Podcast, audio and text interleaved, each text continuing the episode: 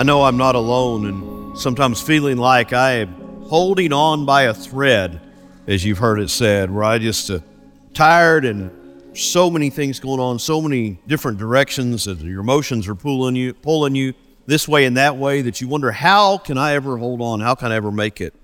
Well, the good news is that if you've put your faith and trust in Christ, you making it is not dependent upon you holding on to Him because He's holding on to you.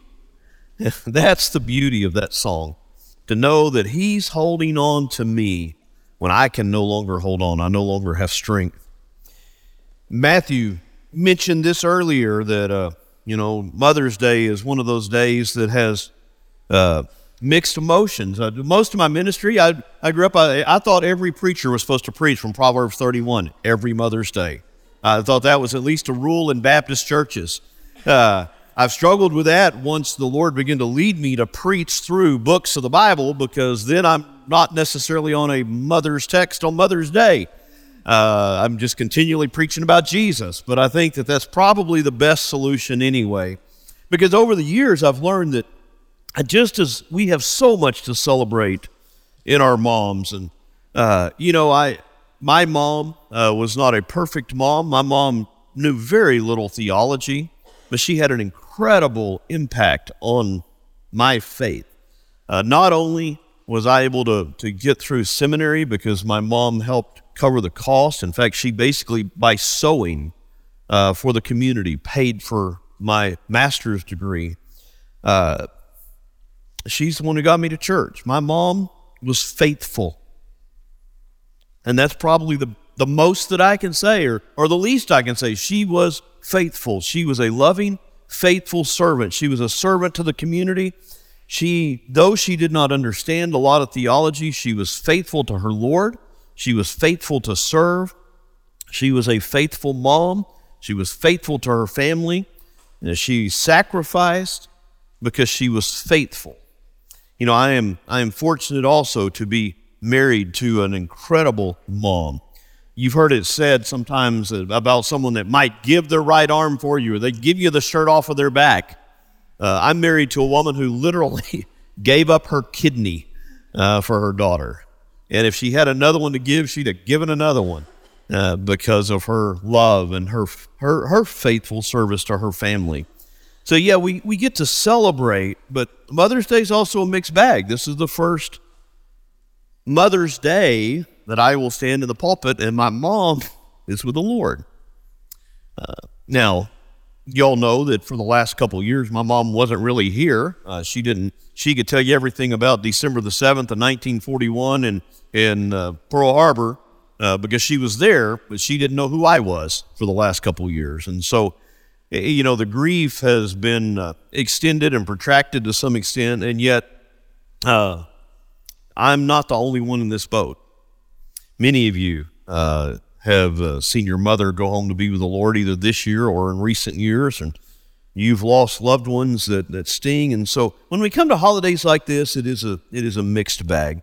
But I think that the solution for my heart and for your heart is always the same. We're here on Sunday to worship Jesus. I have hope that I'll see mom again because of Jesus. I have something to hold on to because Jesus is holding on to me. As much as I, I love my mom, and certainly Mother's Day has a dual impact for me because it was on Mother's Day eight years ago that my dad went into the hospital where he would pass away later that week. And so this this time of year now has new meaning that is not necessarily all that much all that fun to me.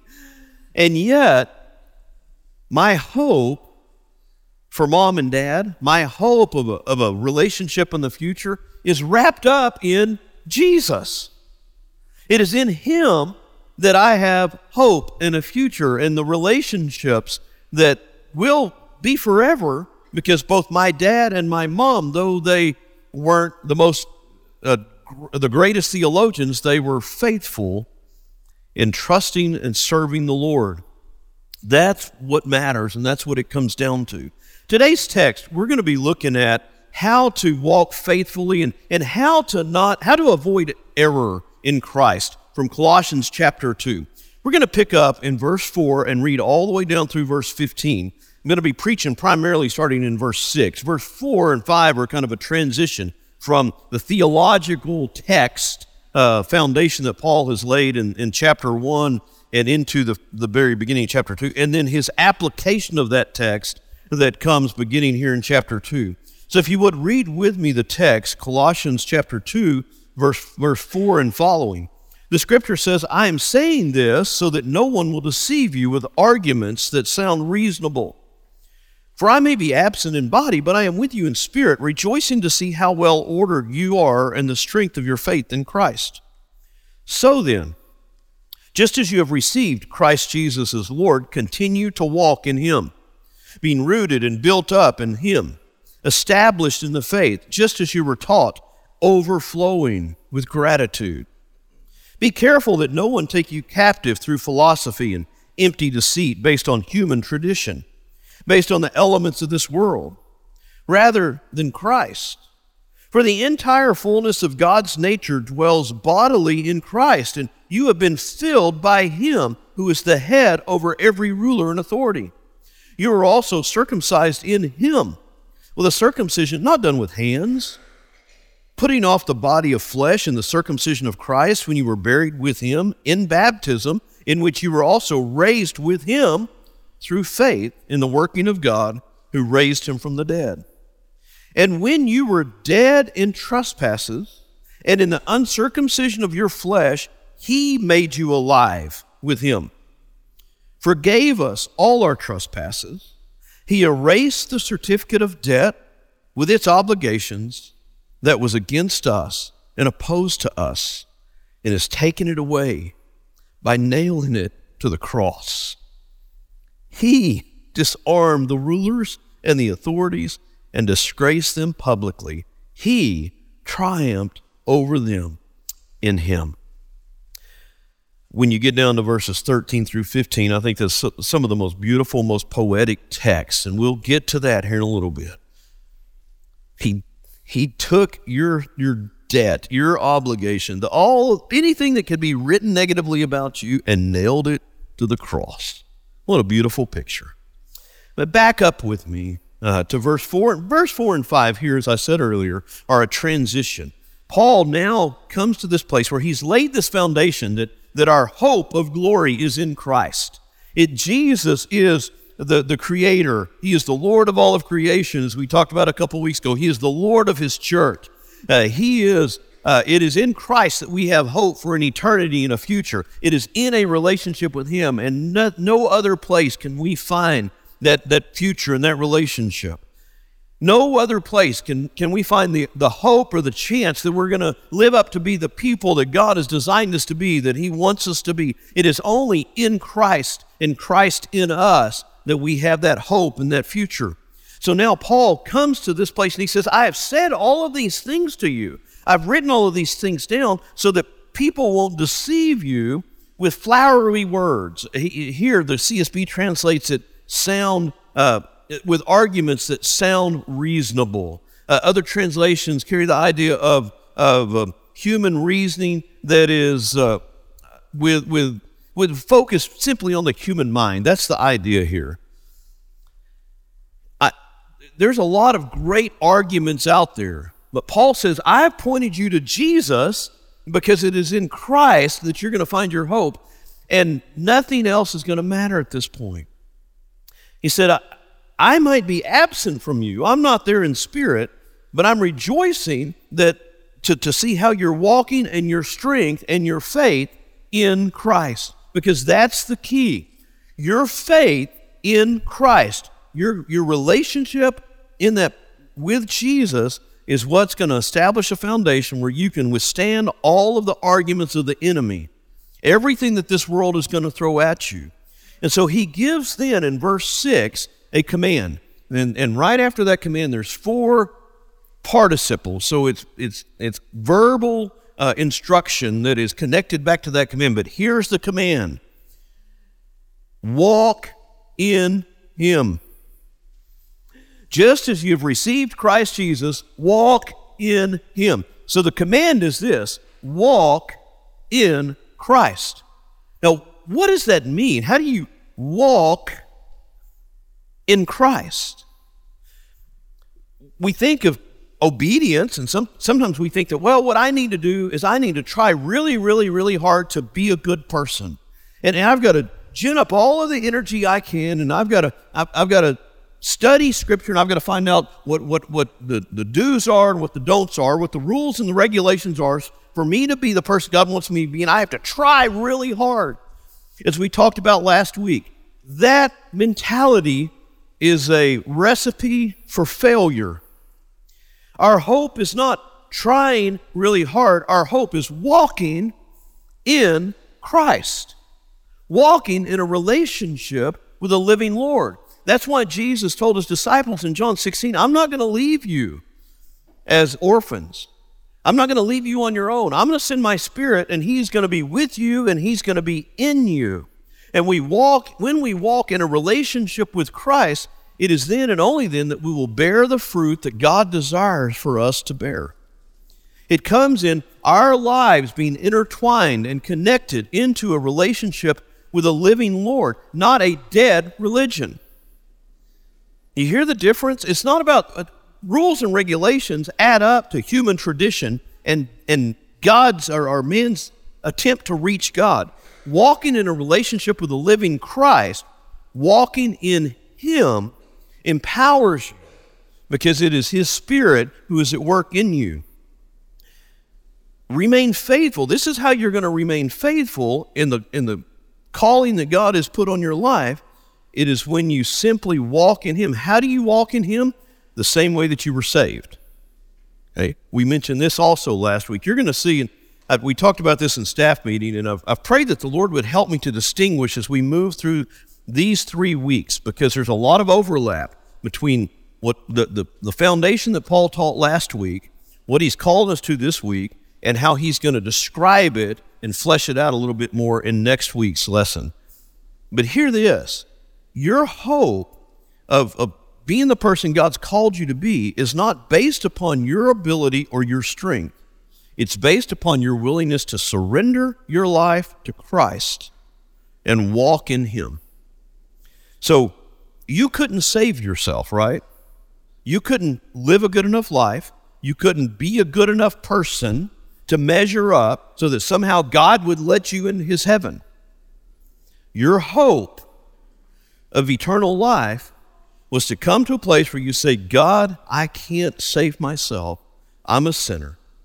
I need Jesus to forgive me my sins. I need his cleansing blood to cover my soul I need you to come into my life. And, and however you've thought through that, or, or whichever metaphor best uh, describes that exchange where you surrendered your soul over to Him and you received Christ and the eternal life that you have in Christ. You made a, a, a decision by faith.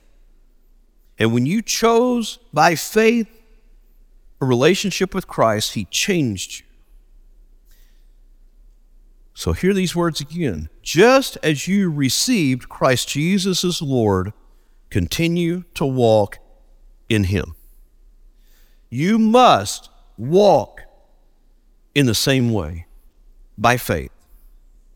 A heart that is fully surrendered over to Christ that says, Lord, I can't live this life today. If I get up today and try my best in my flesh, I'm going to be a mess. I'm going to be a failure. Lord, I need you to fill me I need to stay in connection with you. I need to stay in contact with you. I need to walk in Christ.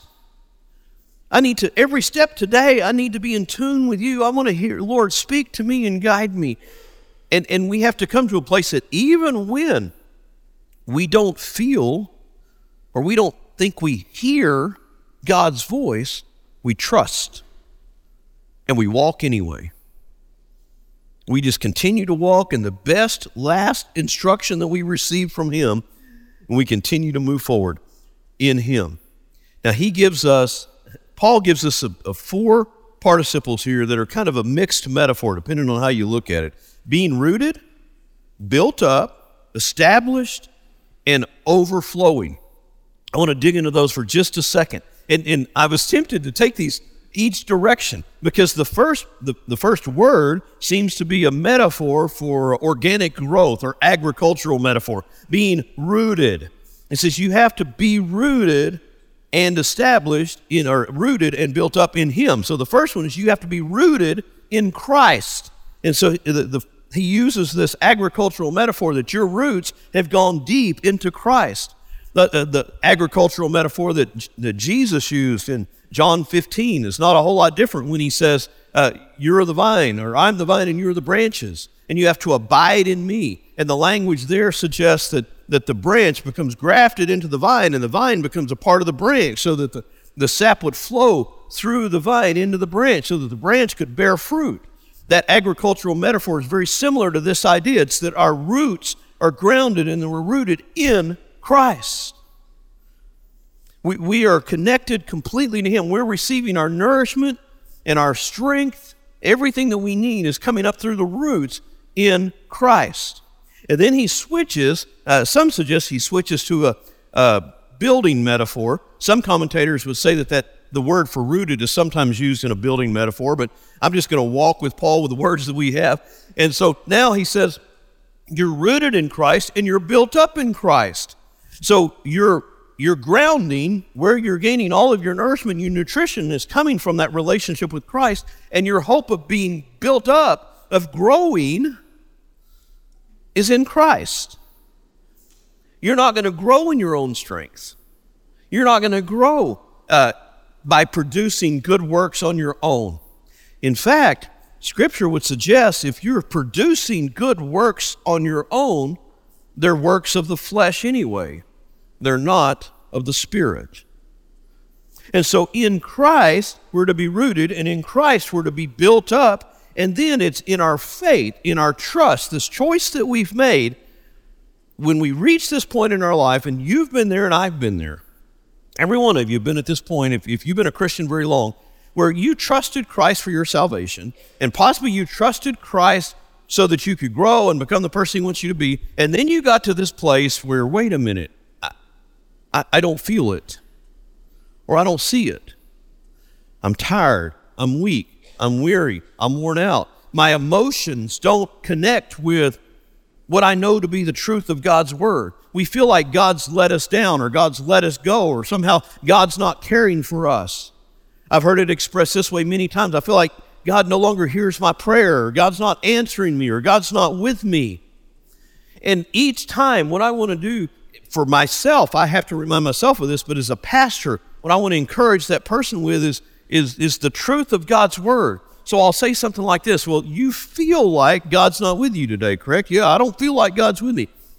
Let's go look at God's word. What does God's word say about his presence with his people? Well, it says that he'll never leave me, that he's always there for me. So now you have a choice to make. His word says he's with you, your feelings say he's not. So, where are you going to place your faith? Where are you going to trust? Are you going to put your faith in what God's Word says, or are you going to put your faith in what your feelings say? That's tough.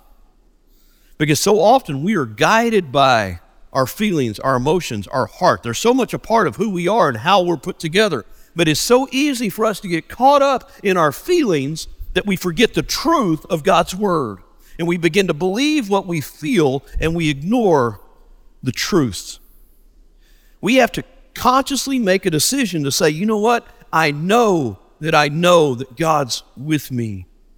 I went through a time in my life where uh, it was one of the toughest times with, with Katie over a period of several months where we didn't think that she was going to live. Uh, several times she was in ICU. The doctors had told us she might not make it through the night, and then we were we had some surgeries coming up that, that we they were giving us a very low uh, chance that she would survive them and even a lower chance that they were going to work. But it was her only chance, if you know what I mean. And so it was a very difficult and low time where I felt disconnected from God. And I felt like I wasn't hearing Him. I felt like I wasn't serving Him. I felt like I wasn't doing all the things that God had called me to do. And I, I remember Dr. Rainey referred to that as a long, dark night of the soul. There's times where we just don't feel it. We don't see it. And God asks us to trust Him anyway. You know, that's really what it means to walk by faith and not by sight. Sometimes we feel His presence, it's easy to worship. Sometimes we see the, the solution, we can see where we're headed. Sometimes we just can't. Are you going to choose to be established in faith? Or are you going to choose to walk by your feelings? For you to, to, to continue to, to experience the life that God desires for you, to walk in Him, it means that you're going to walk in the same way that you were saved. It's by faith. You're going to be established by trusting Him, even when you don't fully see it, you don't fully understand it, and you don't feel it. And so you're rooted in Him, you're being built up in Him, you're established by faith in Him. And then Paul says, and I love that he throws this in here, and just as you were taught, be overflowing with gratitude. Just like I told you, even when you don't feel it, even when it when it stinks, whatever's going on, be overflowing with gratitude. Why should I be grateful if I'm not feeling God's presence? Why should I be grateful if it seems like He abandoned me? Because He didn't. Because He died, because He rose, because He's coming back. We have plenty of reason to be grateful. Because I was dead in my trespasses and sin, and He rescued me anyway. Because I have sinned against Him, and He loved me anyway. We have all the reason to be overflowing with gratitude this week when we came into staff meeting, we moved our staff meeting to Thursday, so it's a little bit later in the week, which gives me more time to get tired before staff meeting. I figured out. We used to do it on Tuesdays uh, because of school. We were doing it on Wednesdays. Now we're doing it on Thursday morning. I was tired. But Matthew, when we read through the text, he pointed out this text overflowing with gratitude. You know, there's something true about when we pause and we say, Thank you, Lord for how you've provided. Thank you, Lord, for what you've done. It changes our spirit, it changes our mindset. Thank you, Lord Jesus. Overflowing with gratitude. As we walk in that relationship with Him, rooted, built up in Christ, established in our faith, making a choice to, to believe what He says and who He is, regardless of what we feel, and we're walking in gratitude, it is then that we become consistent in continue, being able to continue to walk in Him.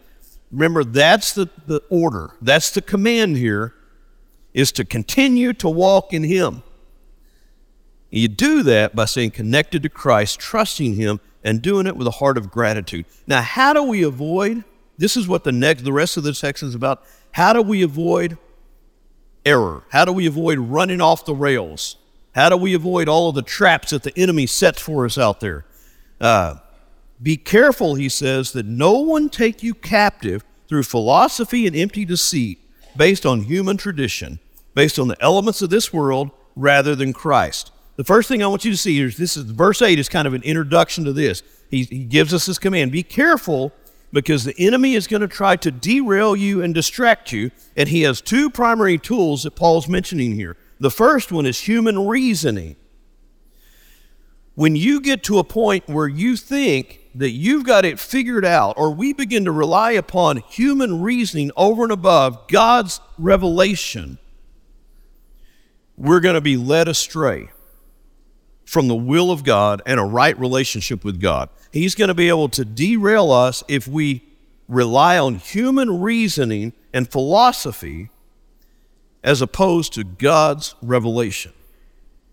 Now, we live in a culture, we live in a world, and we live in a time where human reasoning is held up as one of the highest uh, uh, ideals it, it, and it, it has led us into a world of secular humanism where if, if you can reason it out and you can make sense of it, then that's what matters most.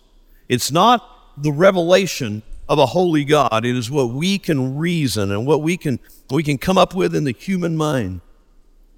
And that, that kind of reasoning is what leads us to all kinds of idiocy that we're seeing in our world today when we come to a point where essentially what we're saying is we know more than God.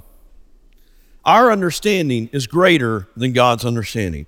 But what I've seen over a period of 50 some odd years of my life is that human reasoning always fails short. And here's one of the reasons that we as humans have a unique ability to accept the evidence that we like that leads to proving our thesis and to set aside the evidence that we don't like that distracts from our thesis. We will, we will accept anything that, that, that we want to hear that proves what we're already thinking, but we will deny the, the evidence to the contrary. It is really hard for, for us as human beings to be reasonable enough to take all of the evidence in. We, we will focus on one portion or one uh, or another and try to go where we want to go with it. And that's how you end up with today people arguing that there should be 34 genders or 35 genders instead of the two that, that God speaks of in Scripture. Human philosophy and human reasoning will lead you away. And then the second is human tradition. Now, both of these find their way into the church regularly, but this one has been one of the most dangerous to the church over time.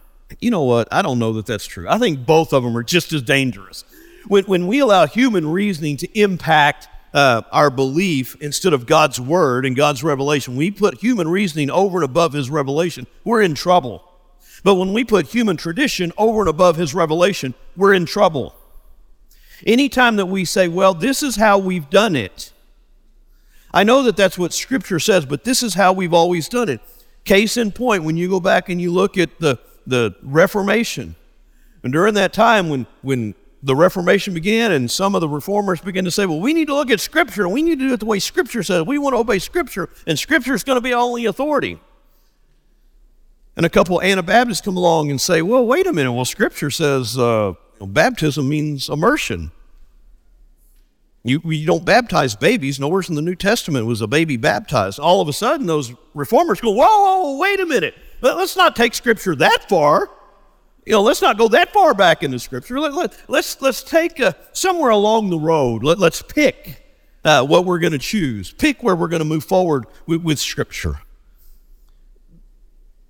Anytime that we say our human tradition is more important than Scripture, we're going to end up in trouble. And so, Paul here, and Paul is going to dig into this a lot next week in, in the text for next week. But here, Paul says, don't be taken captive Walk by faith in Christ, but don't be taken captive through human philosophy, human reasoning, and human tradition. But then he's going to give us kind of a prescription of how not to be taken captive. It's going to be when we depend completely and fully upon Christ, in Christ alone. So, Christ is God's remedy for being taken captive by human tradition and human reasoning. Keeping your eyes focused on Jesus and on, on the life that he gives is God's remedy. Based on the, instead of the based on the elements of this world, rather than Christ. Christ is the opposite. He is the full, complete revelation of God Himself. He hints at this here. We spent a lot of time on it the last couple weeks. Jesus is the image of the invisible God. God spoke to us in history through the prophets. He spoke to us in various ways, but now He sent His Son, and in Christ we have the full image of God.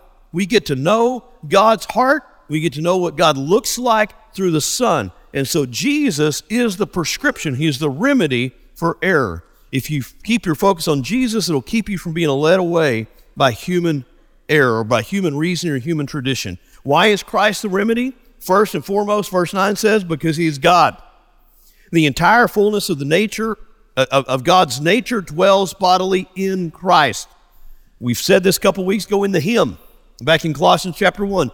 Jesus is God to the extent that all of the fullness of God dwells in Jesus. There's not a pantheon of gods that we have to go and look at where, where we see God's strength here and we see God's wisdom here and, and we see something else about God here, God, the fertility of God here, something else about God over here.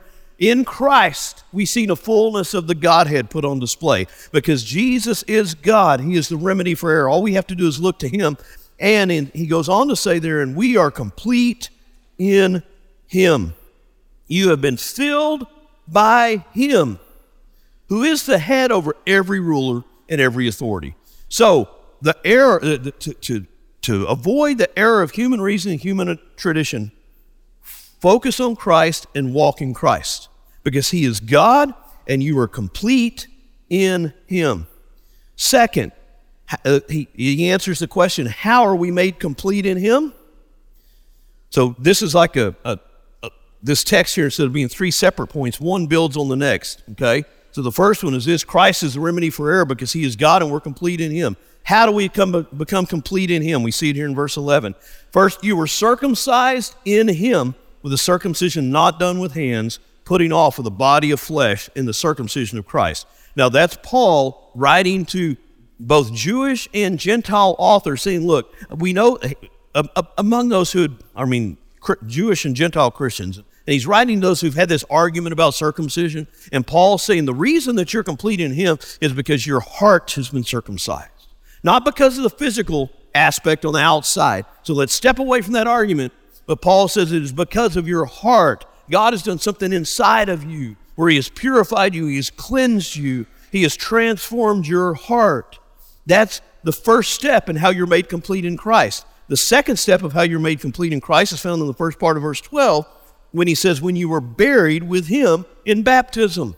So when you chose to give up your life, and the symbol of baptism is that you've gone under the water, you've surrendered this life. So you were made complete in him when you when your heart was transformed, when you were buried with him, you died to self, and then the third step in being made complete in Him was when you rose up, you were made alive in Christ. When you, verse 12, the second half of it says, in which you were raised with Him through faith in the working of God who raised Him from the dead. I want you to notice that, that, that pronoun that appears over and over and over in this text.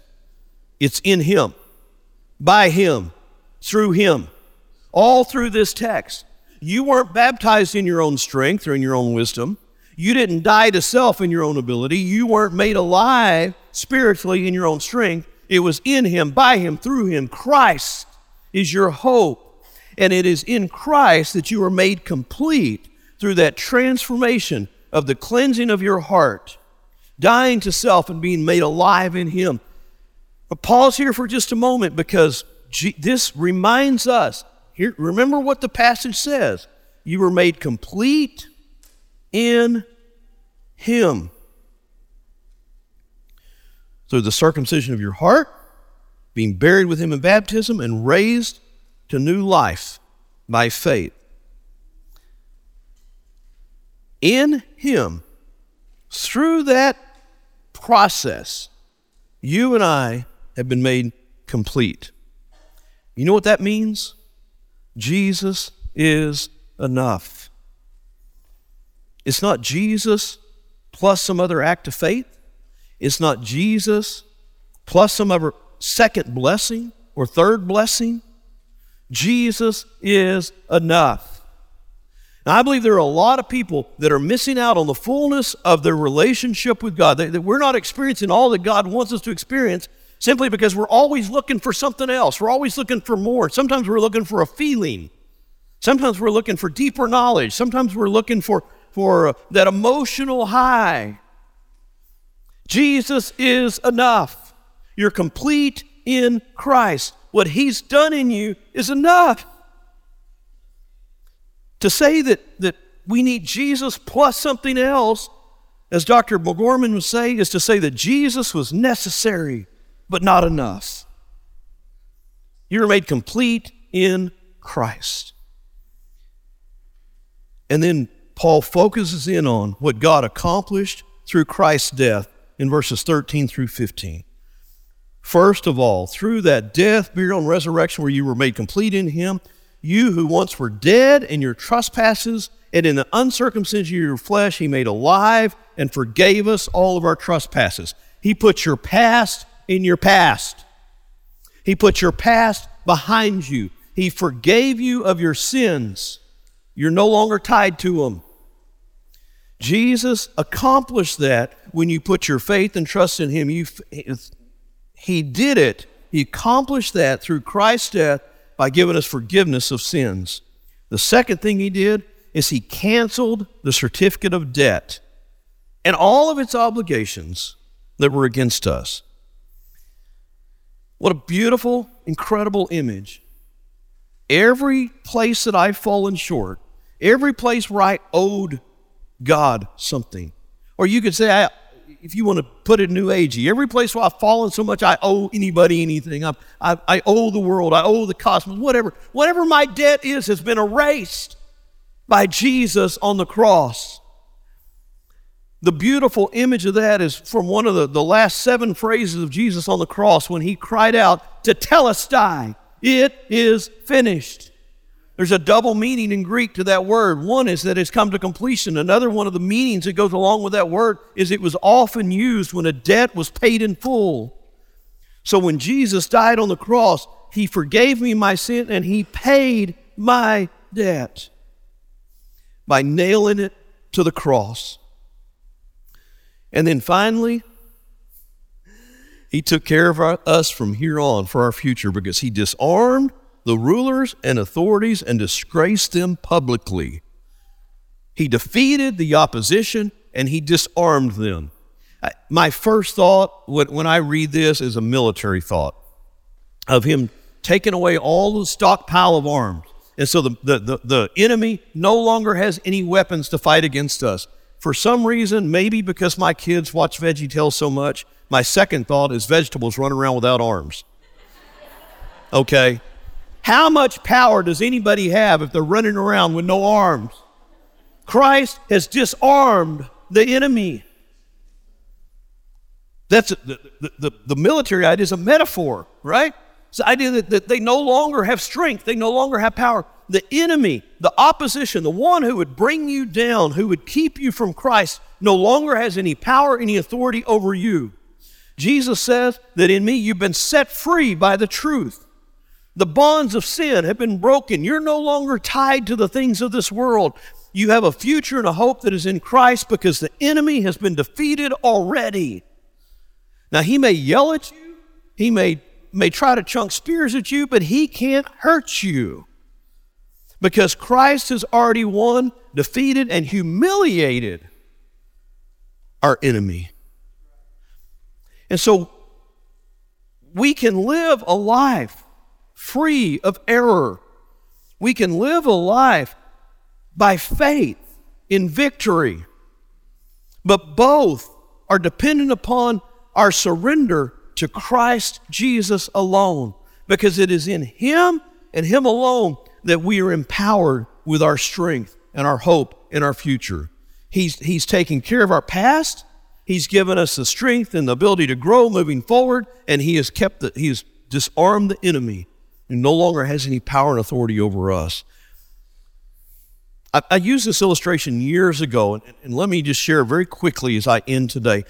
I grew up in, in May, Texas, and I say a path. I say grew up. I did kind of grow up there. I grew up at home with mom and dad back in Cedar Park. I did a lot of growing up as a pastor. When I started pastoring a church full time at 24 years old, I can tell you I had a lot of growing up to do. A lot of the people there in May, Texas had, uh, their story was they had retired to May from the oil field of West Texas. And some of them had told me we basically got um, on I 20 and we started driving this direction until we found trees. Uh, and they were tired of being out in Big Lake and Ozona and all over out in West Texas. And, and so, uh, but they, they knew well this story. There's an incredible story of this rancher way back in the, the, the early days of oil exploration who he lived, he bought a, a large chunk of property, you know, owned a huge ranch uh, out in West Texas and he had uh, uh, was trying to raise goats and some cattle on that property, and he was literally starving to death. And this was coming into the Dust Bowl days, and he had an oil company that came to him and said, "We believe there may be oil on your land, and uh, do you mind if we drill?" And they drilled a uh, the first you know well, the first wildcat well there, and it just literally exploded, producing hundreds of thousands of barrels of oil per day. And so they came to him and they said, uh, Hey, we found some oil. Do you mind if we drill another one and another? Well, absolutely not. Well, this guy ended up, uh, that, that, that oil basin is what became known as the Permian Basin out there uh, in West Texas. And the, the this guy had two daughters. There's a town out there named Iraan that was named after him. So if you've ever seen on the map, many of us probably been to Iraan, Texas. It was named after his two daughters. But here's the, the I told you I was going to keep the story short, and I'm leaving out a ton of details. But here's the bottom line he was literally trying to raise a family, starving to death on, on a piece of property, broke, poor, as though he, he, he had no resources. And yet, all of the resources of wealth, more than he could ever imagine, were right under his feet. Christians, some of us are living lives in spiritual poverty because either we don't know or we don't trust the resources that God has already poured out upon us in Christ Jesus. You don't have to live in spiritual poverty. You can walk a life of confidence and victory and hope and faith if you've if you've put your faith in Christ, you're his child, you have enough. You have all you need. 2 Peter 1 3 says that in Christ we have every spiritual blessing necessary for life and godliness. You've got it all. You've got all the resources in Christ. He's calling you to simply say, Lord, take it all. Lord, I, I want to do it your way. I want to quit doing it my way. I want to do it your way. Lord, I surrender my life to you. Take over and lead me. And as you walk by faith, you'll begin to, to see that growth and that maturity and that, that, that solid, established life that God desires to, to create in you. If you've never weaved all throughout this, this message, you've heard the gospel. Christ shed his blood on the, on the cross for you. He died for your sin, and he rose again that you might have an eternity and that you might have a blessed life here. If you've never put your faith in that shed blood of Christ, I'll plead with you to do that today. You've been listening to a Sunday morning message from our services here at First Baptist Watauga. Our family's mission is to exalt the Savior, equip the saints, and evangelize the lost. If you want to know more about First Baptist Watauga or need to reach out to us for prayer, go to fbcwatauga.org and let us know. In all things, to God be the glory, honor, and praise.